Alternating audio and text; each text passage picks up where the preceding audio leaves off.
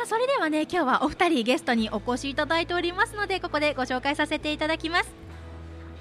本日のゲストは FM 舞鶴災害防災状況情報提供サポーターの小島信之さんと臼井和久さんにお越しいただいております。よろしくお願いいたします。よろしくお願いします。はい。えっとこのね防災情報提供サポーターなんですけれども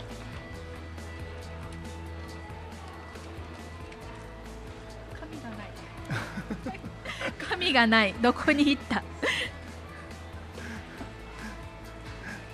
あありました。失礼いたしました。このね FM 舞鶴では災害時に災害防災情報の発信を行うため舞鶴市と災害時における緊急情報の放送に関する提えー、協定を締結し舞鶴市からの情報提供を受け随時放送する準備を行っています。しかしながら、えー、災害が発生した場合は行政機関や公的機関以外からの情報のみならずよりきめ細やかな地域情報そして被災後の生活情報の提供が望まれます。ということで FM 舞鶴では平時および災害時の地域の災害防災情報を独自に収集発信することで災害時に役立つラジオ局を目指しております。ということでね、あのー、災害防災情報提供サポーターということで市民の皆さんにあのご登録をいただきましてその中のお二人今日ねゲストにお越しいただいているわけなんですけれどもね、これはどうしてこのサポーターに登録してみたいと思われたんでしょうか？まず小島さんからお願いします。はい、えーとまあ、私、えー、の、まあ、前の仕事があの食品関係の仕事でして、えーとまあ、その時にあの福知山であの水の災害が起こりましてでその時にあの、まあ、自分が何ができるのかって思ったらもう体が動いてましてで、まあ、すぐにあの行かせてもらってでその時の状況がすごくえー、悲惨な状況でして、うん、でまあ、本当に何ができるかっていうことっていうのはもうひたすら、あのー、お掃除であったりとかそういうことしかできなかったんですけれども、うん、やっぱその時に、えー、やはり、えー、やっぱ事前にできることであったりとかあの防災のことに対してあの僕ができることがあるんであればと思って今回あの防災サポーターという形で応募させてもらってます。なるほど、はい、その以前お勤めだったその食品関係のお仕事の時に実際にその災害にあったと、はい、いうことなんですね。でその時に何ができるんだろうということでね、はい、とりあえずその思いつくような感じでお掃除されたりとか、まあ、されたということなんですが。もしそのどういうふうに防災の方法とかが前もって知ってたらもうちょっと防げることもあったんじゃないかなとか、はい、あとこういう時にどういうふうに素早く行動したらよりよくこうね、周りの方にもこう被害が最小限にとどめられるんだろうかなっていうことを、実際に身をもって経験をされた、はい。えー、経験があったからこそ今回このサポーターにご登録いただいたと。はいそうなんです。ということなんですね、はい、ありがとうございます、はい、そして臼井さんはいかがでしょうか、はい、えー、私もですねあの23年前になるんですけれども阪神大震災が発生した時ちょうど神戸の長田区で私ちょうど工事の仕事をしておりましてまさにあの震度7のえ揺れを経験したということでございまして、はい、まあ、どうしてもその時、あのー、何もできなかったこの私なんですけれども、うん、まあ、この舞鶴にも FM 舞鶴ができて、えー、役に立つようなことがあればなということで、えー、登録させていただきました。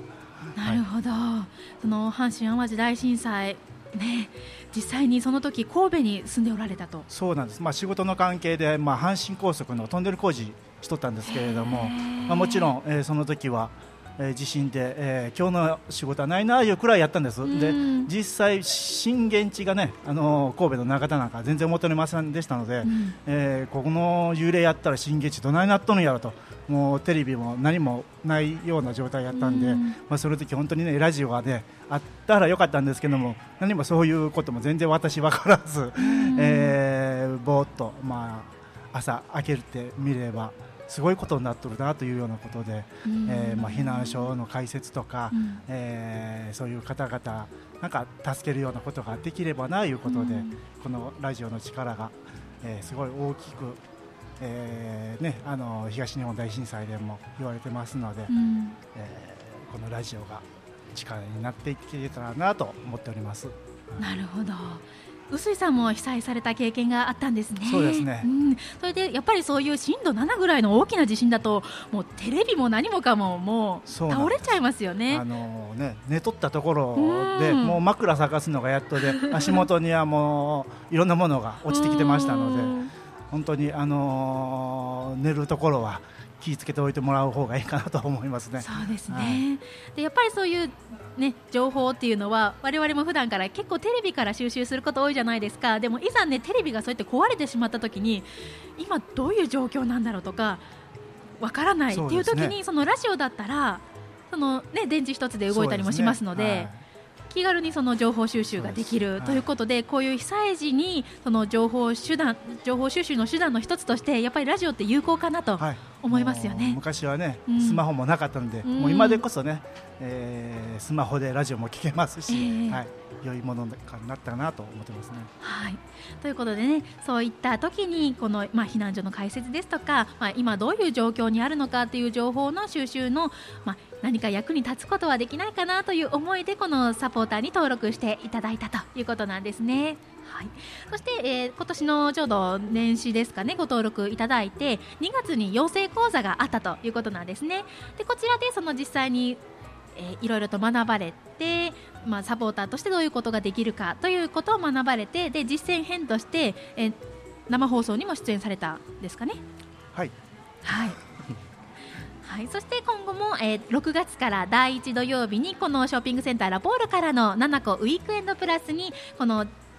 FM 舞鶴災害防災状況提供サポーターの皆さんがこう順番でご出演をされて、まあ、今後どういう活動をしていきたいかとか、まあ、そういった思いをねまたこう改めて、まあ、感じてこれから活動していかれる場になっていけばなというふうに思っています。今日はね FM 舞鶴災害防災状況提供サポーターのお二人お越しいただいておりますがねやっぱこういう地震って本当にいつ来るかわからないですよね。地震に限らず舞鶴では去年10月に台風があってね FM 舞鶴があります。西市民プラザももう1階が全部水浸しになってしまって。ね特にこう西市街地に住んでおられる方とかね家が浸水しちゃったという方も聞きますよね、ね、うん、早め早めの行動がなかなかできずにね、うん、避難できずにね、2階に抜けざるを得んというような方もおられたんではないかなと思いますね。そうですねでやっぱりこういざという時のために前もってどんな、えま、備えができるかなっていうのもやっぱり我々も普段ねこうイベント情報とか楽しい情報ももちろんたくさん提供していきたいなとは思うんですがそういった防災にまつわる情報っていうのもこれからもねそういう、まあ、地震があって今日で何周年ですとかいう時は、まあ、結構話したりはするんですがもっとね日頃からそういう情報を提供できたらいいなというふうに思いますしこのサポーターの皆さんと協力して、えー、市民の皆さんさんにそういった役に立つ情報をお届けしていけたらいいなというふうに思っています。7個ウィークエンドプラス。ここまでの時間はショッピングセンターラポールの提供でお送りしました。ここからの放送は株式会社コスモ観光の提供でお送りします。私長野由香がお届けしております。7個ウィークエンドプラス。本日は東舞鶴にあります。ショッピングセンターラポール1階サテライトスタジオから公開生放送でお届けしております。パーソナリティは週替わり本日は私ゆっかの担当でゲストに FM 舞鶴災害防災情報提供サポーターの小島信之さんそして臼井和久さんをお迎えしてお届けしております。ね、先ほどお話の前半でどうしてこの、ね、サポーターに登録してくださったんですか？ということをお伺いしました。お二人ともね実際にそういったあの被災の経験があってでそういう時に、まあ、どういうことができるかなってその時に思われてでこういう実際に自分がその感じたことを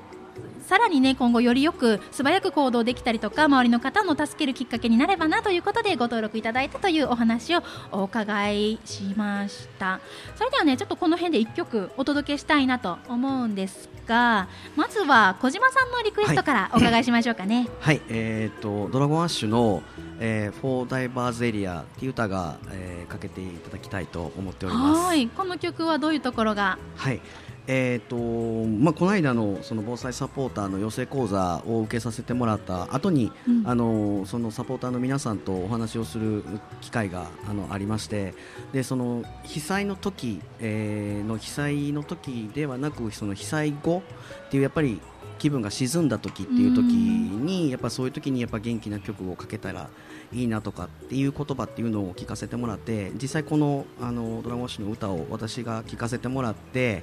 えーと、すごく元気をもらえたのでこの曲にあのさせていただきました。なるほど、はい、この曲を聴くと小島さんは元気になるということではい、それでは皆さんにもねお聴きいただきましょうか。はいということで本日のゲスト小島さんのリクエスト曲「ドラゴンアッシュ」で「フォーダイバーズエリア」お聴きいただきました。なんか確かにアップテンポで元気が出るような曲でしたね、はい、ありがとうございます。はいそうなんです。すごいテンションが上がるので僕は。はい。そしたらねそういった災害時のみならずちょっと、ね、普段でも気分が落ち込んだ時ああ今日こんな失敗しちゃったっていう時もこの曲聴いたりするんですか？はい。よく聞きます。はい。ということでね小島さんの元気になる曲お届けいたしました。さあ本日は、えー、ショッピングセンターラポールからお届けしております。7個ウィークエンドプラス今日はね、えっと、情報提供サポーター防災情報提供サポーターのお二人にゲストにお越しいただきましてお届けしておりますがそれではねお二人に今後のその活動どういうふうに活動していきたいというような、まあ、目標であったり、あのー、まあ、目標があれば お伺いしたいと思います。はい。私でいいですか？はいはいどうぞ。はい、はい、すいません。えー、まあ情報提供サポーターということなんですけれども、うん、まあ我々まあ常時の活動といたしましてはまあ常にあの、まあ、過去舞鶴どんな災害があったんだろうかとか、うん、まあ、あの伊勢湾台風を経験されたおじいちゃんおばあちゃんもおられますしで、まあ、去年の、えー、台風の災害も、えー、経験された方ももちろんおられますので、まあ、そういう方々にお話を聞いて、えー、そういう体験談を、まあ、あのラジオを通じて、えー、皆さんに知ってもらうとかあとは、まあ、もちろんあの災害時にはあの各、えー、地域で、えー、情報提供はしていながら、えー、足りてるものとかあのそういう情報を、えー、皆様にお伝えできる、まあえー、係として、まあ、頑張っていきたいなとは思っております。はい、ちなみに臼井さんはどの辺のエリア担当なんでしょう、はい、私あの白浜台に住んでおりますのであの、まあ、地域のあの自主防災活動の中で、まあ、見回りとか、うん、あとはまあそうですね。火の用心活動的なこともやっておりますので、えー、そういう中で、まあ、危険な箇所は、えー、台風前はどうなったのかなとか、えー、そういう情報は、まあ、あの中舞鶴白浜台にですけれども、うん、えー、家を出ずとも、まあ、ラジオを聞いていただけたら分かってもらえるのかなとは思いますね。はいということで臼井さんにはその白浜台エリアのその、まあ、見回りを普段からされているということなんですね。そ、ね、れでそういった時にも、まあ、どういう状況なのかっていうのを、ね、外に出るとやっぱ危険ですのでね、はい、外に出ずしてでもこう情報がこう行き渡るように、えー、その地域のきめ細やかな情報というのをご提供いただく予定ということですね。はいはい。頼もしいですね。そして小島さんはどうでしょう、はい、えっ、ー、とまあ私はまああの目標というか、あまあ、何がしたいかなっていうところはやっぱり本当に今、臼井さんもおっしゃられたようなことが本当に私も思うことであって、うん、であとただあの今回のあのサポーターということで、まあ、家であのしたことなんですけれども、うん、例えば本当に災害があった場合で、まあ、言ったらいつ起こるかわからないので、うん、やっぱえ例えば子どもたちが学校行っている時であったりとかっていう時っていうことがあるので言ったらあのここに逃げましょうとかっていうところを、うん、あの決めさせてもらったりとか、うん、でまあ、本当に家にある食料とかっていうのも、うん、あのお水であったりとか、えっと、乾パンであったりとかでそういうものをあの揃えるようになりました。で、まあ、そういうのが、えーと、皆様のお家にでもあのやっぱそういう意識というのが、あのなんですかね、伝えていければいいというのとやっぱりそのか、えー、情報っていうのを、えー、的確にあの話せれるように、うん、えー、していきたいなというふうには思います。なるほど、はい